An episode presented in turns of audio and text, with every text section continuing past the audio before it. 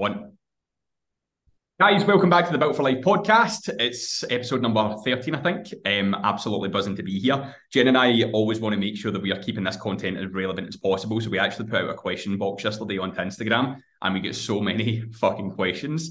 But it did have a similar theme to it. And it's something that we work with so much within the Built for Life program. And it's not only clients that come to us, clients are going to be struggling with this elsewhere this is such a common problem within modern culture that is almost normalized because food is so accessible and it's basically emotional eating. And you guys who have listened for a prolonged period of time will understand that both Jen and I have had our own run ins with disordered eating, binge eating disorders, and so on and so forth. So I'm actually going to pass over to Jen initially to read out this question that she received. And then we're going to go into the nitty gritty details from different perspectives to kind of give you an insight into our own experiences in a little bit more depth but also how we work with clients that are showing signs of disordered eating patterns to ensure that we can get them out of it in a safe manner and allow them to actually start focusing on the progress that they're making from a fat loss perspective. Because what we see all the time is that people will come to us with these disordered eating tendencies and be so frustrated that they're not losing the amount of weight that they used to on the restrictive um, patterns that they had. So, like the binge restrict cycle, the purging.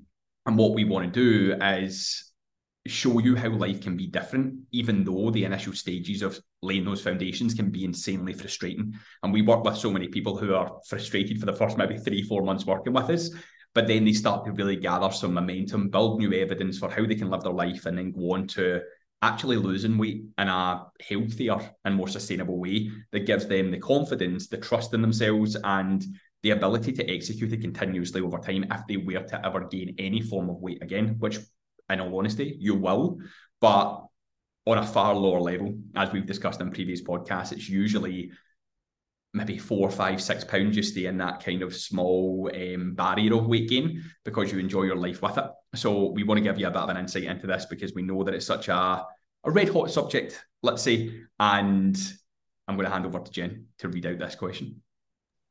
Thank you. So, like Mark said, we both kind of got most of the questions we we were asked were kind of of this similar nature. So we thought instead of doing like a disjointed podcast with like hundreds of random questions, we would go with kind of what the majority um were asking us. So um, we actually received this question from a very good friend of mine who wants to know how we both dealt with our own um, recovery from binge eating disorders initially. Um, we actually have a few questions within the question, but I'm thinking that's maybe a good place for us to start. Um, like our personal experience, what tools did we use to help, and where our methods different from one another in terms of how we recovered as individuals from binge eating disorder? Yeah, I think they will both be different as we kind of discussed before this podcast. Do you want me to go first or do you want to go first? Yeah, you go for it. I'll go first. So, like we were kind of talking before this podcast, yours seems to be a bit more emotional. Mine was probably a little bit more conditional, but there was emotion thrown in there as well. But I definitely think the conditions of how I entered that binge eating disorder to start with, the the foundation of it was emotional, but then the conditions kind of were the were the fucking lighter to the fire. the petrol to the fire, the piss yeah. to the fire. Oh, the so, fuel obviously, if you've listened to this before, like my eating disorder came purely and mainly from the emotions that I had surrounding who I was as a person, feeling lost, feeling very insecure in myself, feeling like I had to be validated, feeling as though I never really fit in, feeling as if I was always scared, to be honest. Um, I think living up and living up, sorry, growing up and living in a, a household where you've got a father figure who's very manly, very aggressive, um, and then when you're growing up and you're getting bullied and you're being picked on and you're being told to stand up for yourself, I think it's so appropriate to be open and honest, especially as like a male in these in these days or this this generation, where I knew that I was never going to be able to live up to the hardened figure that I perceived my dad to be. Um, when he was younger, he was like part of different gangs and always getting into a lot of fights. He's got a lot of scars. Um, and he would often tell these stories to us when he was drunk, when we were younger and when we were kind of growing up and we were going through our teenage years. But obviously, as well, with my dad being that kind of very authoritative figure, it did make me fearful of authority, people bullying me, people fucking picking on me, because I knew that I couldn't stand up to my dad when he was like being aggressive and being that authoritative figure. So to then be going through this kind of like traumatic upbringing, not by my parents, but more so from the environment and the people around me, the kids that were picking on me, like physically assaulting me and so on and so forth, I would then freeze and find it very difficult to stand up for myself. But then I'd go home and I'd get a fucking bunch of shit from my dad. you know what I mean? So I always was scared that I wasn't strong enough. You know, I was always scared that I wasn't aggressive enough because I was always a pretty kind-hearted soul. And any fights I started to get into as I grew up is because I was trying to lean into that fear more and show that I was like worthy of being a strong person. Because that's kind of what you perceive it to be when you're being told that you need to stand up for yourself on a consecutive level. So that was always like a big, big fear of mine, and it always used to get exploited massively in different occasions, very unwarranted occasions. Some of my friends still to this day say sometimes we just firmly believe you were in the wrong place at the wrong time. Like that stuff was very provoked, not by you, but just randomly for no reason. So I started to realize that I needed to try and find a way to feel more worthy and feel more strong in other areas and to be more validated in other areas. Because I think subconsciously, from a child's perspective, you're always trying to find that validity from your parents to some degree. And I actually appreciate now looking back what my dad gave me because I think in the moment it's so hurtful and so difficult to take like there was even times where he was extremely truthful with me. I, I was a I was a goalkeeper when I first started playing football when I got picked up for uh, Hamilton Accies. And I remember he said to me one day, like, you're never going to be a goalkeeper. You're never going to make it. And it hurt me at the time, right? But now looking back, I'm like, he probably seen something in me, which was the fear. It was the doubt. It was the insecurity. It was the lack of, it was the lack of strength. I don't think he was saying it to be horrible and to put me down. I think he was saying it to maybe save me from disappointment further down the line. And all of these things do hurt, but the more you mature and the more intelligent you become with your emotions, you start to realize that people probably meant things in a different way. And you don't have to hold on to them or see yourself as a failure or see yourself as someone who's not worthy of the success. So I started to look at different ways in which I could kind of prove not only maybe my dad wrong, but everyone else wrong about the person I was because people viewed me in a very different way. I had my close friends that saw me for who I was behind closed doors, but then they also seen this other side of me of someone who was trying to live up to the expectation of being stronger, being more aggressive, like, but channeled in a totally different way because the only way that I kind of knew that I could do that would, would potentially be through violence. So I finally found that thing for me that gave me it, which was like working in my body. People were giving me that validation. People were giving me that sense of like security, like you are different, you are strong, like you're able to go the distance in this area than other people um, around you. And people are recognizing that. People are like showing you that level of status that you've always wanted because you've never been a standout for anything. So I then decided to go through obviously the, the bodybuilding prep. And part of that as well was to build my my profile and my reputation from a business perspective. Um, but I don't think prior to going through the process, I realised or was aware enough of the damages that could be brought with it from an emotional standpoint.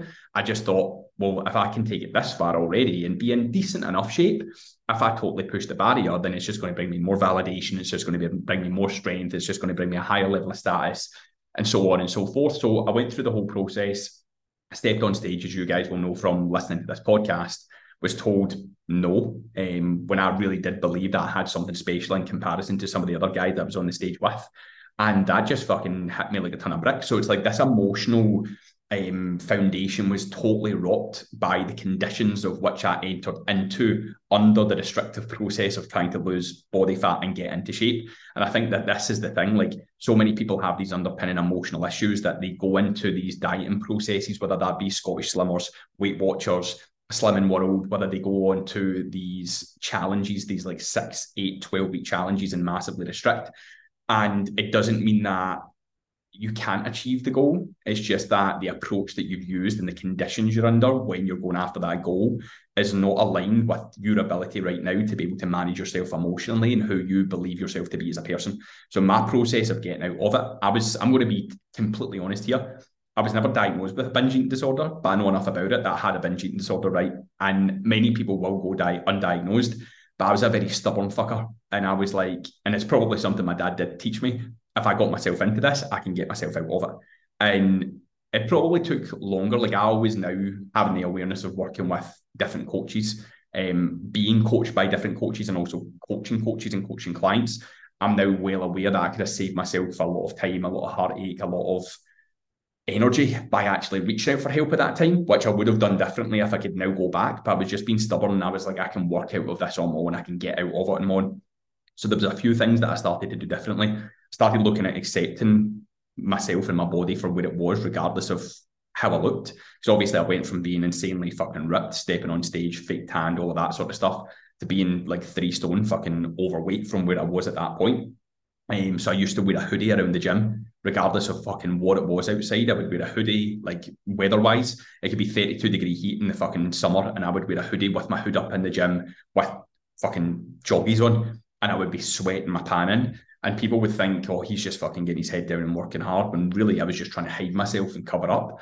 So these are a few things that are proven to help body acceptance. So I started to go to the gym in just a t-shirt and um, and shorts. And you'll hear women that talk about going to the gym in shorts, like wear the fucking shorts, wear the sports bra, do it if you want to do it. Um, it's daunting to start with, like when you feel so insecure within your body. But when you start to do it, you start to realize there's nothing to be fearful of. No one's looking at you, no one's judging you, no one's um, passing comment on you. It's all inside your head. That is your own fear. So I started doing that. Another thing that I started doing as well, which I've recommended to a lot of people that we've worked with that fall into the similar, similar bracket, is actually spending a certain amount of time per day naked, right? And I think people very often like completely bypass this one. And I'll ask people who struggle with disordered eating tendencies, like how much time do you spend on a daily basis naked? And they're like, no, come out the shower, put the towel on, straighten in my clothes, like if there's any opportunity for me to be out of my comfort zone and have to look at my body, have to sit there, have to see my rolls of fat, have to see my legs, my cellulite, whatever it may be, it's like I'm just not doing it. I will not spend any time naked. And I'm like, okay, well that is the fear. So that's where you have to put yourself. So I need you to start small, spend three minutes naked a day, spend four minutes naked a day, five eight minutes naked a day. And what's going to start to happen is you're going to build up that confidence to be in your own skin, but also you have to sit with your thoughts during that time. So you need to be able to speak up and speak against the kind of negative thoughts that you're going to start to feel overcome you. So you're going to start to say, this is disgusting. I look like a fucking beached whale. Um, I'm so out of shape. Like you, you might compare yourself to where you used to be. Um, look at the state of my thighs. Look at the state of my arms. Like this can happen for people not only overweight, but people who are also skinny as well that, that struggle with disordered eating as well. Judge themselves for not being muscular enough, not being fit enough, not being strong enough, and you really need to use what we would describe as that that kind of adaptive form of emotional practice to speak back more positively to the negative comments you're giving yourself because I spoke about this in my Instagram stories a couple of weeks ago. If anyone did listen, and you've got these two forms of emotional practice. Number one, maladaptive, which most people do, which is like experientially avoid. So you'll just like block out your head. So you won't see yourself naked. You won't look at your body. You won't um, consider what else your body can do for you. Um, because you know if you start to think about what your body is, you're just going to fundamentally focus on the ornamental value of it. So you're just going to fucking completely um, push it out of your mind, or you'll ruminate. So you'll ruminate about the food you ate because that's what's made you fat. You're going to ruminate about the exercise you're not doing because it's made you fat. You're going to think about the weight sessions you didn't do. That's why you're fucking skinny fat, whatever it may be. But then on the flip side, you've got, which is totally within your control, the adaptive forms, which is mindfulness. So paying attention non judgmentally to the situation. So instead of sitting in like that pain and those negative comments, be more mindful, be a little, bit less judgmental, and be like, okay, well, what are some of the things that I'm maybe not considering here that I could look at my body for, like the instrumental value, or instead of just being so negative towards my body, what responsibility can I take here for the way that I'm treating it? All of these things through mindfulness. Um, also problem solving. So like when you're sitting in that discomfort as well, problem solving is problem solving. It's finding a new solution to a problem. So it's like, what else could I be doing here? Because people that are stuck in that cycle are always just stuck in that cycle. They don't consider that anything else is a possibility. It's all that they know. Binge, restrict, purge, whatever it may be. Um, and then finally, reappraisal, which is my favorite. So it's a positive interpretation of a negative situation to try and relieve stress. So if you could have a, and this is something that you say very often, if you could have a different assumption in comparison to the assumption you have that's more positive, it's still an assumption. So why can the more positive one not be true? So I just started to, to believe the more positive assumption of what I was telling myself. I would tell myself like, and this is how I probably built self belief. Like you can do this, you can get through this, you can look the way that you want to, you can control your food intake. You you you do not have to binge at the weekends. You do not have to make those choices. Those were the assumptions I was making, and even though I didn't have evidence for it, I was like, okay, well, let's give that a go. and I started doing these things on repeat. So it was that form of like emotional practice that helped me, but also detached myself from bad relationships, bad friendships that didn't serve me. I didn't drink as much. I wouldn't go to restaurants that essentially I knew I couldn't control myself in. I would start small. I would show myself I can go to the shops and not just pick up everything and fill my basket with hundreds of sweets and crisps. I would go in and I'd just buy one thing and I'd be like, well, there you go. There's evidence that you can just buy one thing. And I would focus on chewing that food. I'd be like, okay, well, I want you to be able to, before you finish this this bite, I want you to chew, it 20 times to show yourself that you're doing this for enjoyment instead of doing it for just an emotional release because you don't enjoy anything when you're doing it for an emotional release. You don't recall the taste of the food, the moisture of the food, how much you enjoyed it. Um, so those are some of the things I started to do. I just really built an environment that kept me clear of mind and reduced a lot of the chaos that was going on around me because these things emotionally are amplified by the drama in your life, the toxicity in your life, how in demand you are in your life. So I would spend time off my phone. I would become more uncontactable. I would switch my phone off since Saturday night. So I wasn't distracted by people saying, oh, let's go out. I would want that freedom of mind. If the phone was off and it was on airplane mode, then I'm not receiving that text. It's not then becoming chaotic, like and triggering thoughts in me of like, I'm isolating myself. I wanted the status, I wanted the validation. Like those thoughts weren't even coming into my mind because I'd made a deal with myself. Like you cannot do that until you get yourself to a position where you can rely solely on yourself to make the right decisions for your own well-being. And I probably spent about six months totally isolating myself from people, but improving my relationship with, with food and that. It wasn't I was isolating myself and I wasn't going out to restaurants, I wasn't going out and doing things. I was going to restaurants on my own. I was going to the pictures own and showing myself I didn't have to buy the large popcorn, have the pick and mix, have the fucking hot food. It was like, okay, can you go and get a controlled pick and mix from Sainsbury's beforehand? The small one, go in, enjoy it before I would finish the sweets before the movie. And I would go in with a goal of like, make these last to mid movie, at least an hour into the movie, make them last, show yourself you can do it. And then once I started to build up that trust and that evidence, things just started to become more automatic, like they all do from a habitual perspective. So I realized I've just fucking went off in one there, but hopefully that was helpful. I love that. Absolutely love that because I think sometimes it's hard when you reflect back. It's hard to remember, like what are all the different things what are all the different parts of the puzzle that have added up to yeah. where i find myself now but i think there's so many things like tools that you shared with me, obviously, like from your expertise on this, but also your own experience, um, that worked really, really well for me too. And I think like when I think back to I, I do think I still have I'm still improving my relationship with food, but I definitely don't binge eat anymore. Yeah. Um because I would say I overeat now, but I never binge to the scale that I that I would before um because it's just I just don't find it enjoyable anymore before it used to be really enjoyable up until a certain threshold point um whereas now it's almost like the threshold point of enjoyment gets lower and lower and lower and lower. Yeah. um to the point where it, it does just become overeating um really. And I think now I think I'm just a lot quicker at figuring out why I've overeaten you know? So I think before it was very much my, my binge eating used to really happen from a place of like numbness. It was almost like this unconscious dissociative state. And I think that obviously that's really, really linked to trauma. Basically, it's a really strong trauma response, but it, it wasn't just um it, it wasn't just, you know, as a result of like living with PTSD. Like my, I can remember restricting my food intake from the age of like nine or ten. Um and that being the first time that I really decided that I wanted to be thinner.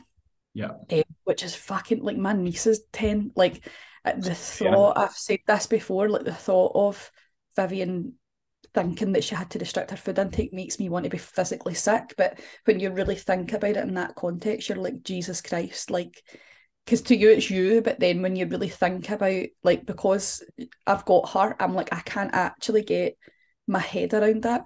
Um, See, just before you go any further, actually, like that just reminded me of another thing. I used to look at um, pictures of myself when I was younger mm. because I was like, it, it, brings on a sense of like innocence.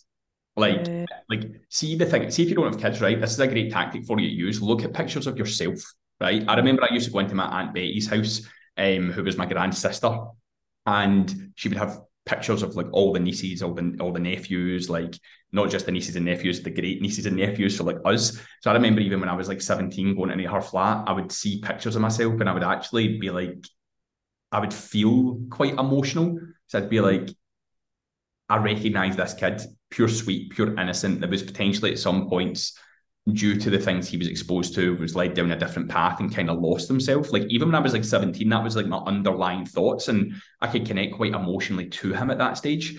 So i used to actually have a baby picture in my room of me at like two three years old. It was just like a wee thing that my gran had. I took after my gran died and um it was like a small picture frame maybe like four or five inches big with like a small picture of me in it when i was like two or three and I just kept that around and I used to look at it and I used to in my mind be like, you're doing this for him, not you. Because I think when you make it all about yourself as well, right now, it can be quite hard.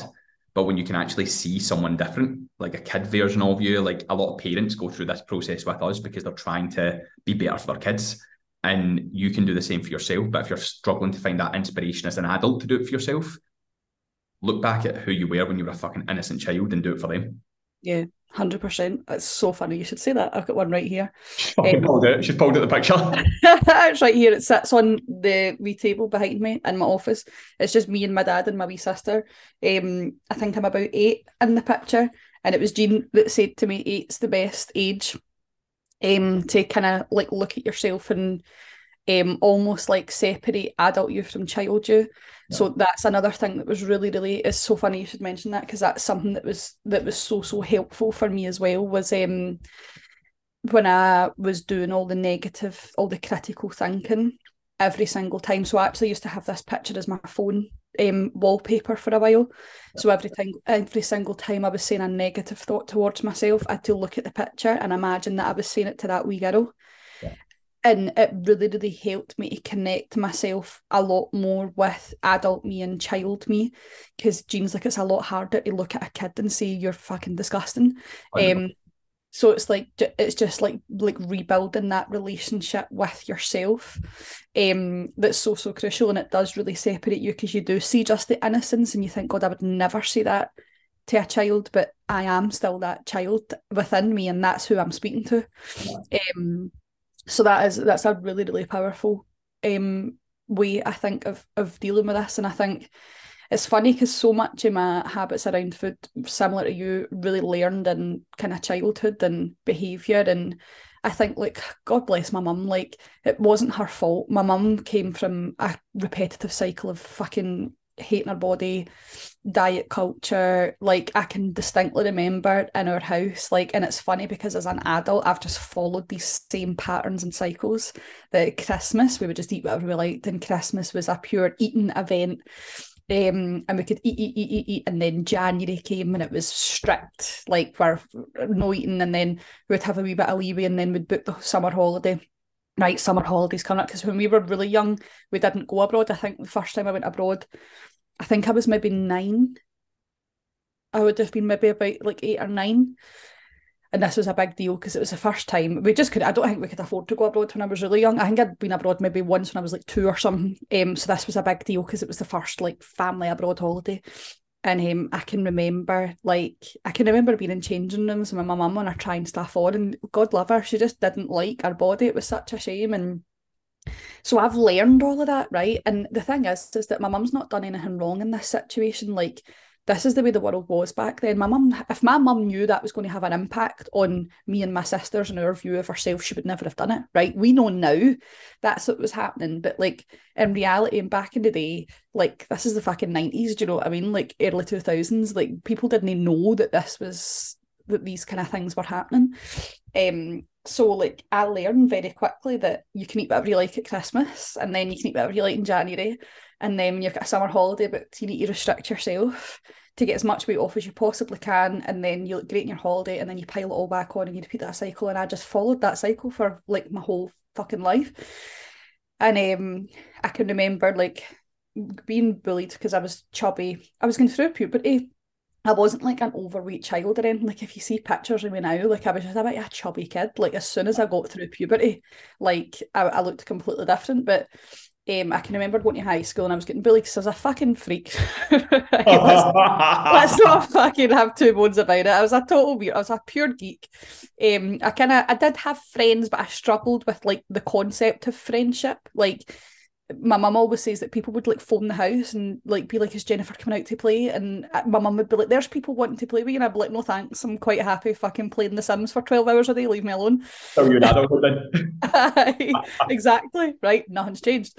Um, so I can remember going to high school, getting bullied for it, and that's when I really started like restricting my food intake.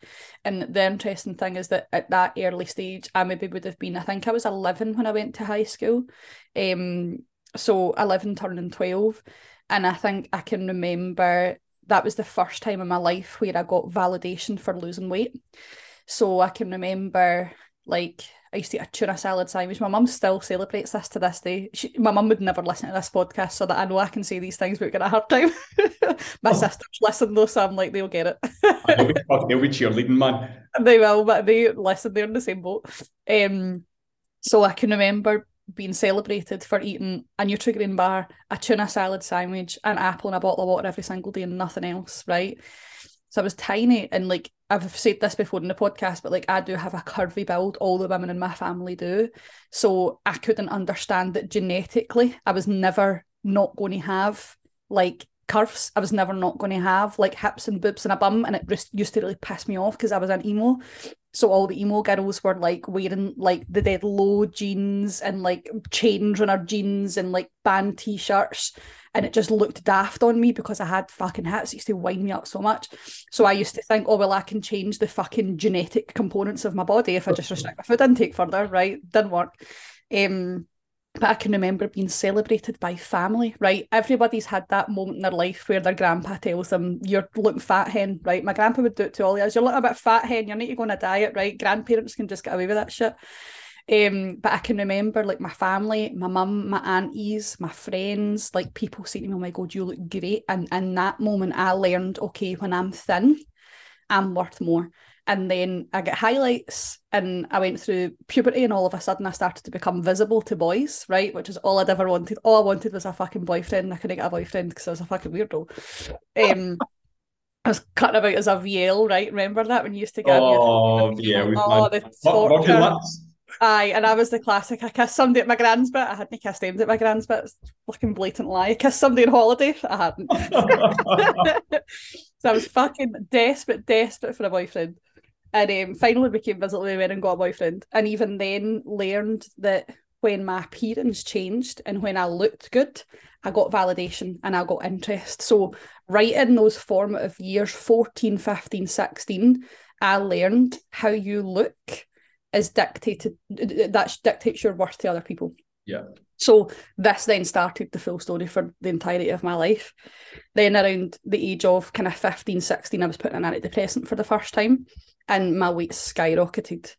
I say skyrocketed, that's an exaggeration. I think I put on about fucking two stone, but at that time it felt like I'd gone from like normal weight to my 600 pound life overnight, right? Because that's what it feels like when you're that age. Um, and then this is around the time that I met my abuser as well. So I think there's that natural thing of when you first get into a relationship, you do put on a bit of weight because you're going out for dinner and you're going to pictures and you're doing all those things that maybe you wouldn't do when you were on your own. and um this was around about the time. I think realistically, when I look back, the first kind of like three months of that relationship was just straight love bombing. Um, like really just at the time you're so young and you think like, oh my god, it's just like the films. And now I look back and I'm like, oh, that was narcissistic abuse. um, so like I would say like six months in when I really reflect back, 46 months in is when the abuse actually started. Yeah. For a long time, I could only pinpoint it to when we first started living together and in therapy. I've been able to uncover that actually it, it started from the beginning. So I did actually endure that for about five and a half years. Um, and that obviously had a huge impact on how I then used food to soothe myself through difficulty. Yeah. Um, and that just became a part of my life from there. So I think there was a belief in me that when I left, that I would just recover. And I think it's it's challenging because that relationship almost just fueled those beliefs that I already had within me. So he would restrict my food intake um quite actively when we lived together. Um so he would he would make past comments. He would tell me I was fat and disgusting and ugly all the time. So that only then reinforced the belief that I had around you have to look a certain way for validation. Yeah. Then when I was in the relationship, I did lose a huge chunk of weight, like 2013. And he didn't like that because then I was visible again. So because I was visible to men again, and because I looked attractive and I was going out, right? And I was also daft for a sunbed. I was on, do you remember those tanning injections? Melanotan. Melanotan, aye. Like, oh, I loved a wee bit of Melanotan back in the day. There's a hilarious picture of me and my two sisters um, from that that time period, and they two are just like a normal skin color, and I am mahogany, like just ridiculous. I look like I've got 15 layers of fake tan on, right? It's ridiculous. You can only see like the whites of my eyes and my teeth. It's absolutely ridiculous. Um, so I was feeling good in myself. Um, I was looking good, and he didn't like that. So it almost became like I now need to manipulate you back into where you were. So it's almost like I could never, I could never win. Um, and in my mind, I was thinking to myself, if I look better and I'm thinner, then he'll love me more. So if I'm thinner and I look better, then I'm safer. And actually, it made me more unsafe. So then that just refueled the narrative for me that, okay, I need to gain weight to become more invisible so that I'm not then a threat to, to him. So then I'd gain weight, become more invisible to men again. And then he would still berate me. So, like, it was just like I learned that, like, no matter what, I'm out of control essentially yeah. like i can't control the narrative i can't control the outcome um, and then eventually i did leave and then i thought oh this is me i'll be fine did the whole heartbreak diet thing where you just don't eat. Um, and actually i think living in the recovery of the trauma but it was after that that my weight ended up at its highest. I met paul not long after maybe like a year later. Um not met I, would already we knew each other we'd met before but we got together I would say maybe like a year after or 10 months after.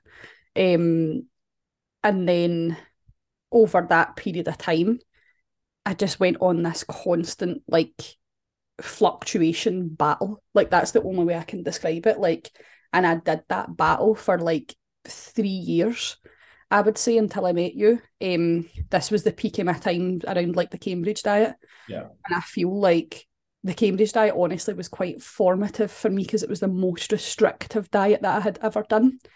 Um, which meant it also got me really, really fast results. So like the it, the dopamine that would come from losing like 10 pounds in a week, like it was fucking insane. I was eating 450 calories a day like it was so dangerous. And like I can remember what would happen was if you ate, so it was all liquid, and eventually over time you would build food back in. So I would eat like a bar. Um, but I remember one day eating actual food for a whole day and my stomach, like I was up through the entire night, doubled in pain, just cramps, like it was fucking horrific. Um, so obviously like that whole thing just perpetuated throughout my whole life. And what really, really helped me when I met you was you prioritized and that's actually another one of the questions is about how we um, help people to recover their relationship with food and what what really helped me with us working together was your priority was recovering my relationship with food first before we then tried to take any action off the back of it. And the interesting thing is that I still seen results. The action still happened, right? but the intention was I'm recovering your relationship with food before we start to look at any sort of like physical goals, physique goals. They were there in the background, but they weren't the focal point of the conversation. It, it was all about understanding my rituals, my routines, my structures around food, the shame and guilt, right? Like I've said this to you before, I still lie to you in check-ins all the time because I was so ashamed of myself that I just projected that onto you and the belief that you would make me feel like ashamed and guilty of myself. And I think eventually over time, things like the wearing the thing that I always said I could never wear, and I still catch myself doing this now. Like I could I can't wear that, right? It's fucking says who.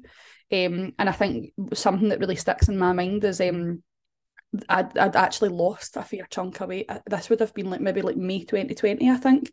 And I'd lost a good amount of weight by then and I still felt like I felt like a stranger in my own body because obviously my association in my mind was when you lose weight you're unsafe.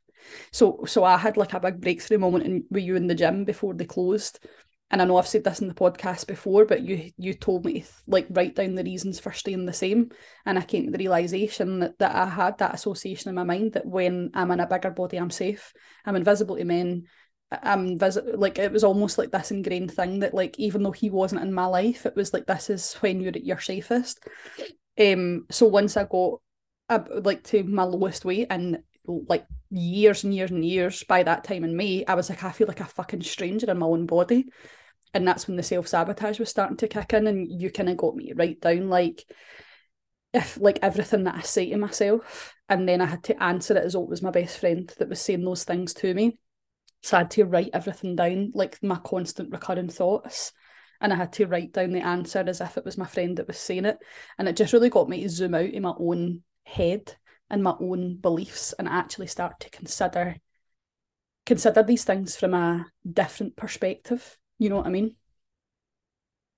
That was so good. And and listen, it's it's kind of like what we talked about on the bullshit beliefs episode. Yeah. yeah.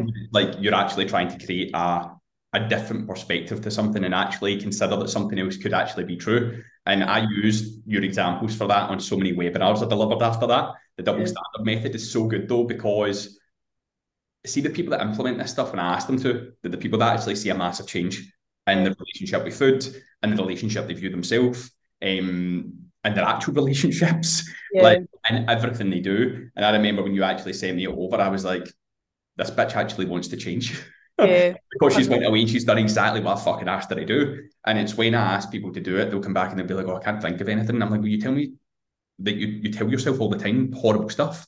Mm. Be honest about what that horrible stuff is. It's not until you are open and honest that you'll understand. And I think one of yours off the top of my head, if I can remember right, was like, you're so bad at your job. Everyone in your your career thinks you're a fraud. You're going to get caught out. You fucking annoy the life out of people. Like this was a, a thing that you would say to yourself often. And I can't remember exactly what your response was, but it was something that like a, a best friend would say, and it was something along the lines I think of like, "That's totally untrue. You've got no evidence to support this or back this up. Just because you feel as if you annoy other people doesn't mean that you actually do. You could just be really good at your job and trying to basically give perspectives on things that other people can't see just because people look at you a particular way or or potentially react to you in a particular way doesn't mean that they do not like you and that they judge you for what you've just said. 100% people don't care. It's the fundamental takeaway. But what's really interesting for me is that once i started to go to therapy and actually work on my own self-efficacy and my own identity and my view of myself and challenge the beliefs that were driving this, yeah. my relationship with food changed entirely because it became that food was a soothing mechanism for me. It was a therapeutic outlet for me, and I had no other therapeutic outlet. So when times got hard, food was always the default. And don't get me wrong, I'm still in recovery from this. Like I'm still very much learning food to not be the default and i think it's not something that just stops. Mm. it's definitely a gradual pro- process especially if you're someone like me who has lifelong disordered eating habits. Like this has existed since i was a fucking child. Like it's not going anywhere fast.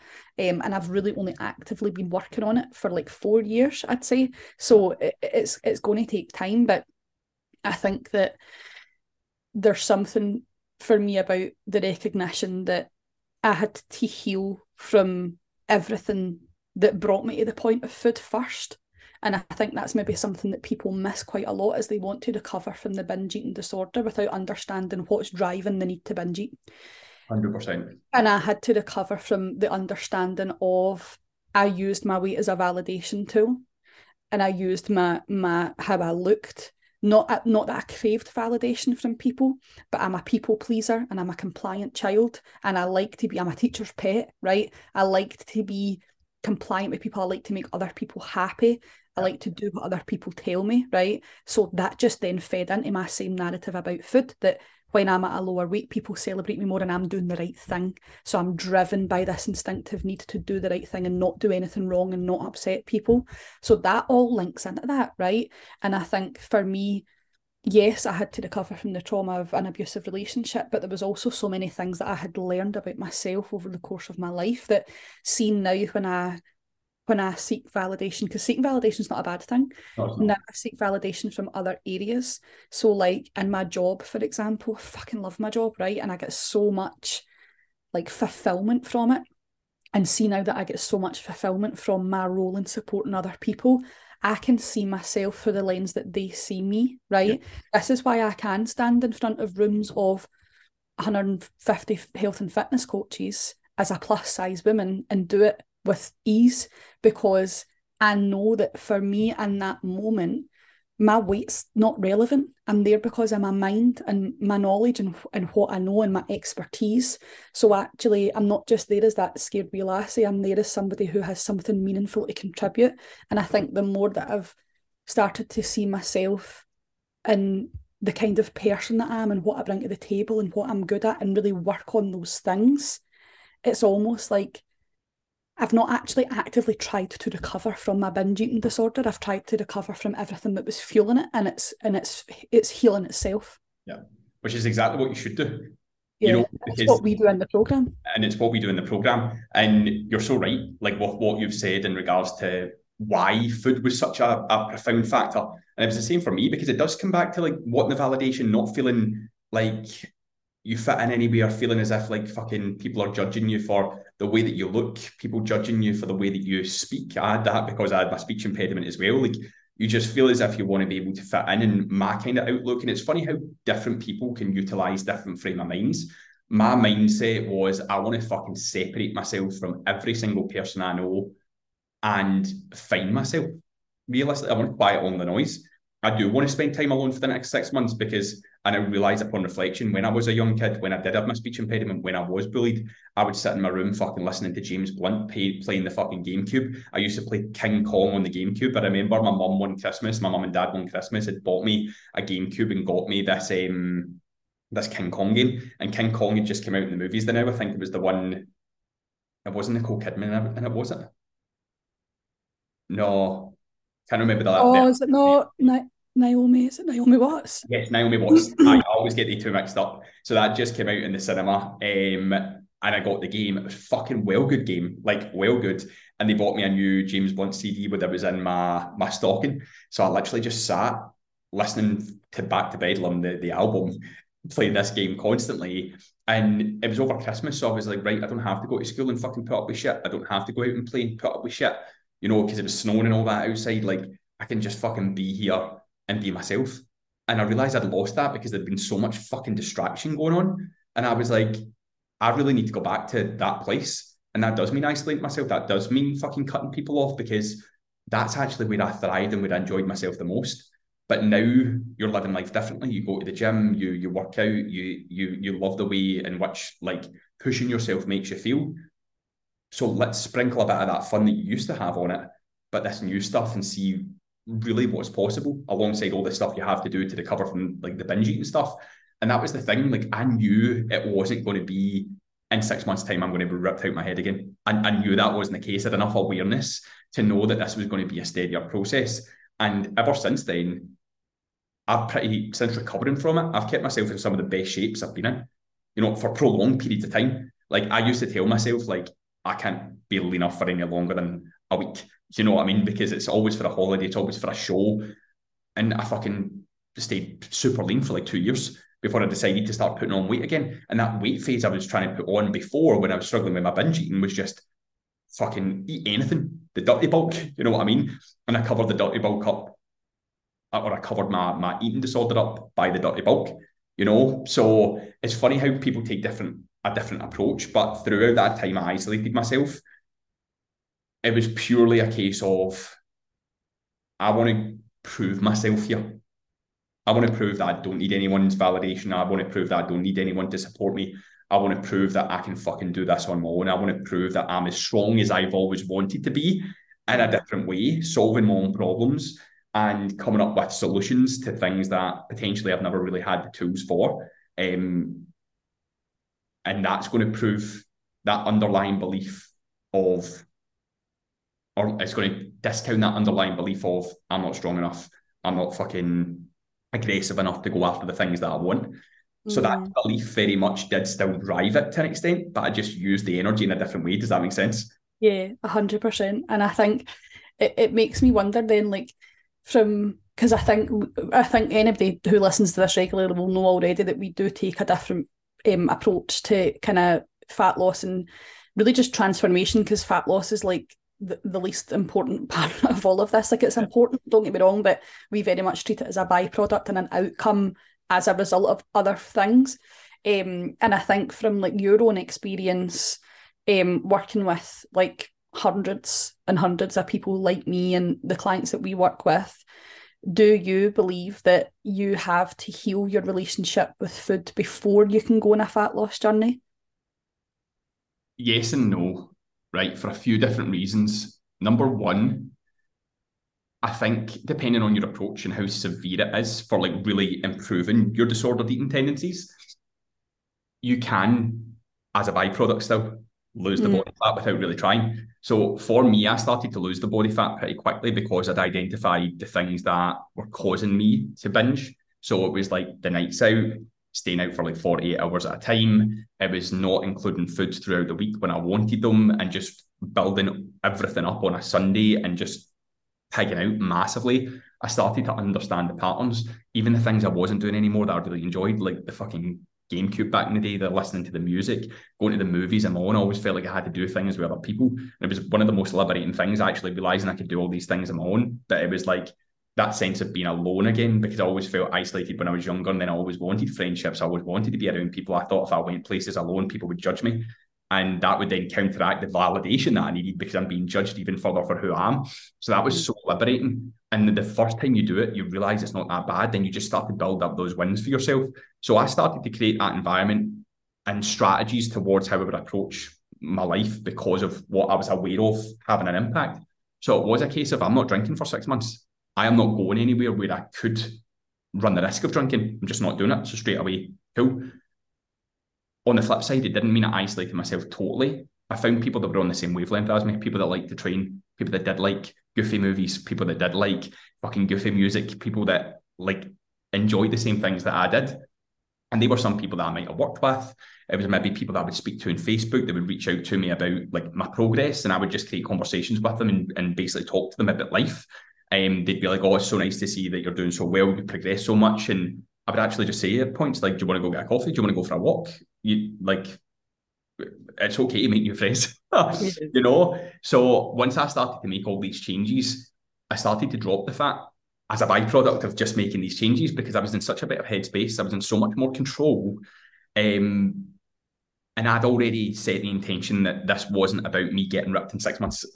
that was the difference, is like that intention behind it. Whereas on the flip side, we'll get people that come to us that have been in that cycle for so long. And I've seen it in, in people as well. You were obviously one of them. I want to lose five stone in five months for my wedding. Uh, six months. Come on, I was giving myself six, six months. months. I realised when I said five, did I said six, uh, it was actually six. But like people that are that focused on just the end result, they've got a very big lack of awareness as to the kind of key drivers and key components that are actually driving this behavior, which makes it more difficult because it means that there's more frustration and there's more volatility that could lead to that same cycle reoccurring when we're trying to take them through the process of healing it when you're just focused fully on the result because see if you're focusing on like i want this off in a particular time frame that's stress enough right? That is stress. What we're trying to do is reduce the stress actively in every area. What we're trying to do is understand the trends of your eating. Like, as I said, are you a weekend binger? Are you someone who says that food is good and bad? So you will only eat particular foods, you won't eat other foods? Are you someone that tracks your calories obsessively? Are you someone that um, potentially feels as though they can't eat in front of people. Like that's disordered eating as well. Like I can't eat in front of other people, so then go home and binge out, all of that stuff. We need to understand the trend. But see when people are giving us feedback and the trend's not what it usually is because they've got this additional layer of pressure of I need to lose a certain amount of weight in this time. It's not showing the usual trends because the real trend here is actually driven by the need to get the result within a particular time frame instead of actually focusing on improving the issues that are driving the relationship with food. So yeah. it comes to intention. Like the questions we ask our clients, we will literally be like, okay, so what is the key drivers here? Who triggers you? Who can't you be around? Who do you need to be around more? What things do you enjoy just for you? Could you go and like if someone says they fucking love dogs, could you go and volunteer with dogs more often? I've never yeah. thought about doing that. Like, I don't know if I've got the time. You can make the time for something you enjoy. See if you took away this toxic behavior that was driving the binging, driving the overeating, driving the disordered eating, and you replace it with going and volunteering with fucking puppies if you love dogs. Could that could that be a solution? You know, these are things we need to uncover. But people are sometimes afraid to because again of what we've already discussed, like the validation, the, the need to be liked, the need to be included, the need to be flexible. Like see that as well. Like some things will work for some people and some things won't work for others.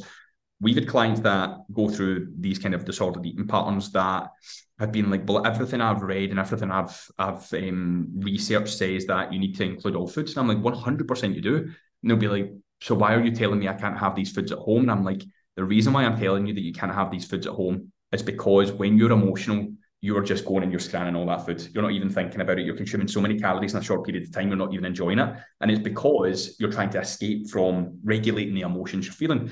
So as a result, you can't find a new coping mechanism. But see if you've got nothing in that chocolate cupboard and you go and open the chocolate cupboard, you have to stop and go, why am I here? Yeah. Because you just automatically go to it before. So if they can stop and go, why am I here? Fuck, I was just about to eat a full packet of biscuits. Why? Why was I about to eat a full packet of biscuits? Yeah. Okay, this thing pissed me off so what could I do instead? And that's when we'll start to ask them about coping mechanisms, give them examples, and so on and so forth.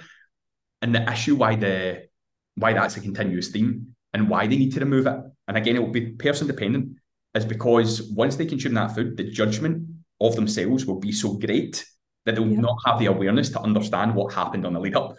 Absolutely. So fucking that's why just because you read something online or some people say it doesn't mean that it's generalized for everyone. Yeah. Right. Yeah. Like I said, me and Jen had to- two totally different um, intentions. We've had to go thing, through things in some ways differently. And we've also had hugely different experiences as to why we came to that point in the first place. So things are going to be massively different for people.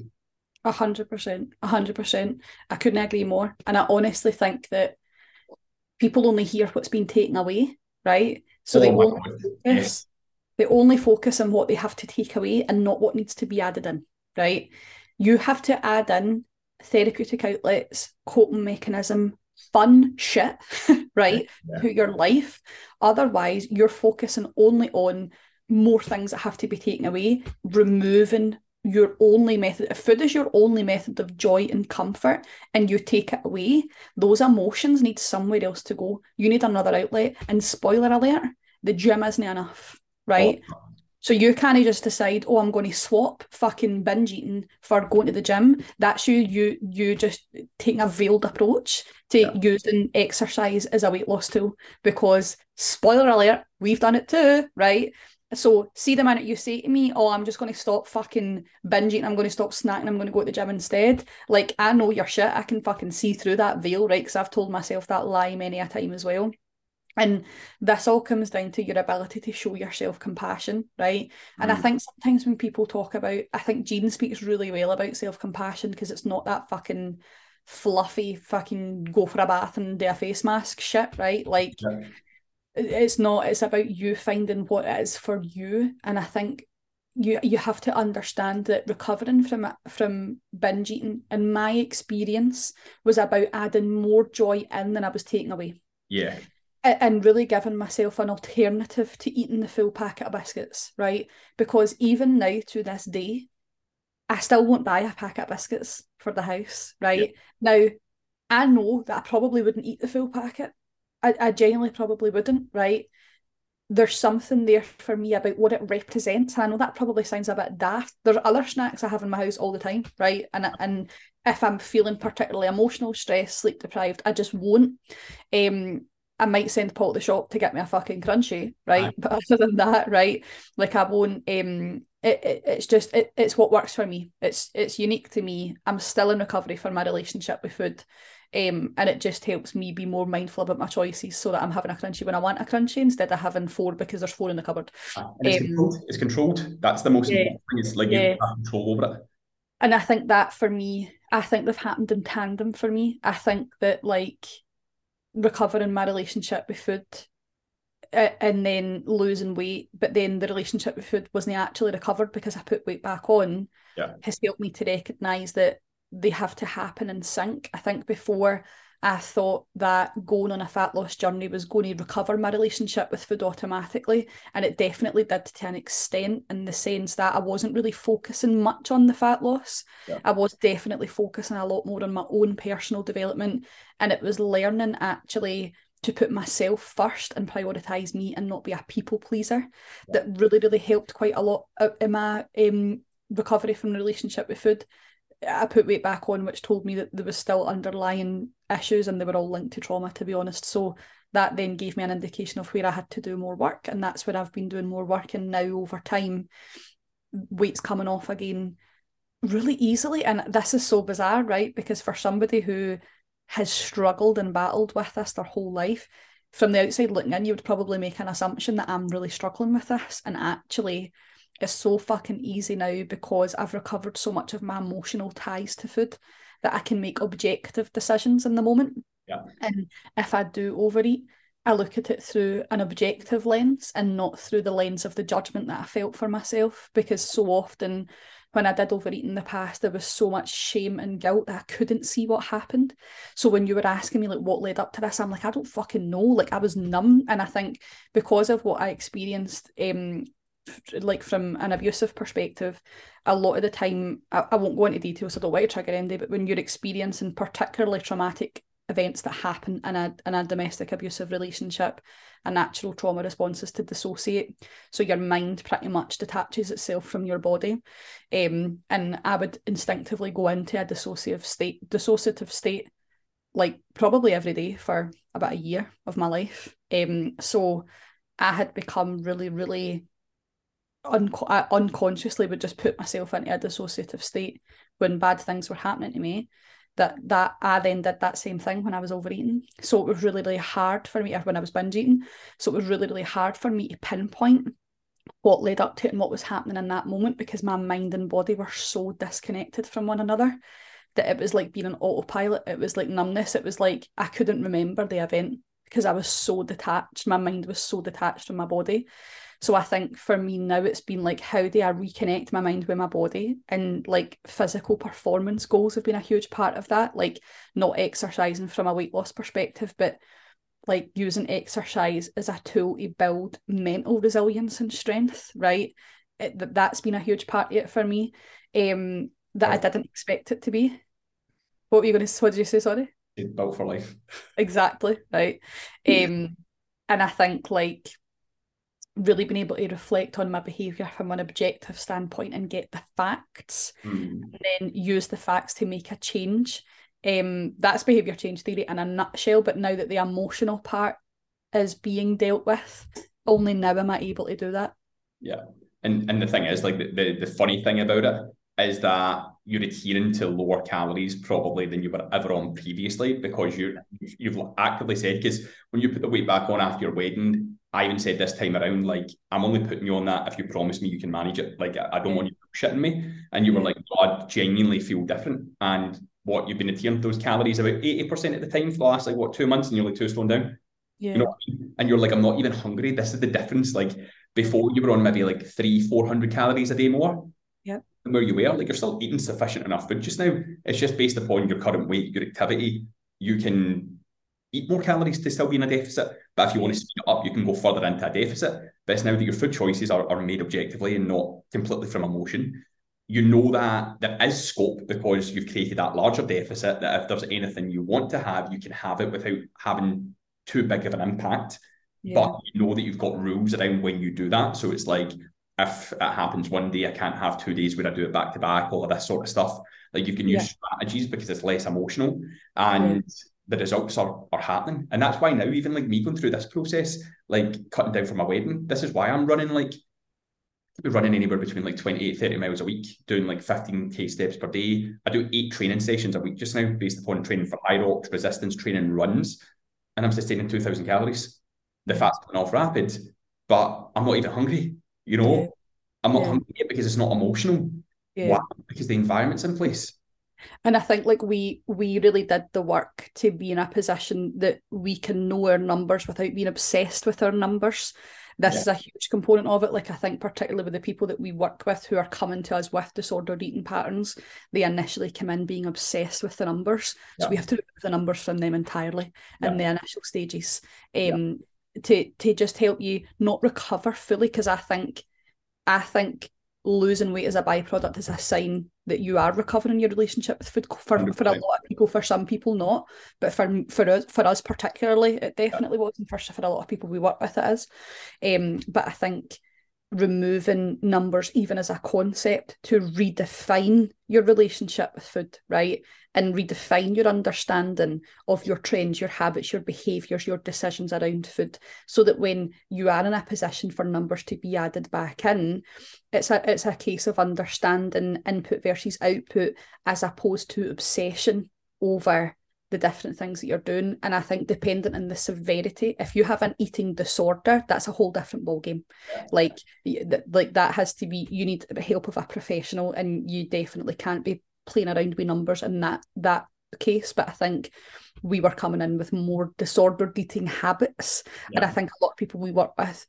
It's not yet the full blown eating disorder, but it's disordered eating habits. Therefore, the approach is very much like remove those numbers entirely until we help you to stabilize and then we can have a conversation about what you want to work towards. Yeah we, we actually had a client that came in last year and she initially told me i don't want to track calories because i come become obsessive. And i was like right cool. So we started to lay the foundations due to these habits and there was a lot of frustration for a couple of months because we'd set targets of like this is what you could lose but we also weren't tracking calories. We were trying to improve our relationship with food. And she wasn't hitting those numbers yet. And I was like, but it's fine. Like those are the maximum numbers we can hit. Like we are just trying to get patterns and stuff now. And um, it got to the point where actually she laid the foundation so much that she came to us and was like, she came to us and was like, I think I can start tracking calories again. We never pushed her. She she came to us and said that. And ever since she's been flexible. She's she's what like 12 kilo down. Like she's she's doing great. So things can change drastically. And the thing with people like her and also the other clients we work with alongside um, in similar categories is that we genuinely want to celebrate the food that they eat. Oh, yeah. Like this particular client had just recently went away and we were like, uh, we, we help them with strategies with everything. Like, I think a lot of the time and why we're different from other coaching programs is we have strategies for whatever situation you are in. Literally, like, say if you want to go on holiday, we have the emotional, mental, and physical side of things taken into consideration and delivered in such a way where you can think about your approach so differently based upon what you want to get out of the experience. And this is what other coaching programs, I believe, don't do because it will just be like, you're going on holiday, maybe just try this, just try and rip the arse. Could you stick to plan when you're away? I've heard like all this generalized shit. We love to give such a different perspective based upon the way that people are feeling. Because if they can feel like they're enjoying their food when, when they want to have the food or have the alcohol, then it's going to make them feel more in control and it's going to keep them feeling better about themselves. So she was away on holiday and she's like, Well, I, I, when I go away, I, have got these specific places I'm going in these days that we've been booked for ages. We're buzzing for it.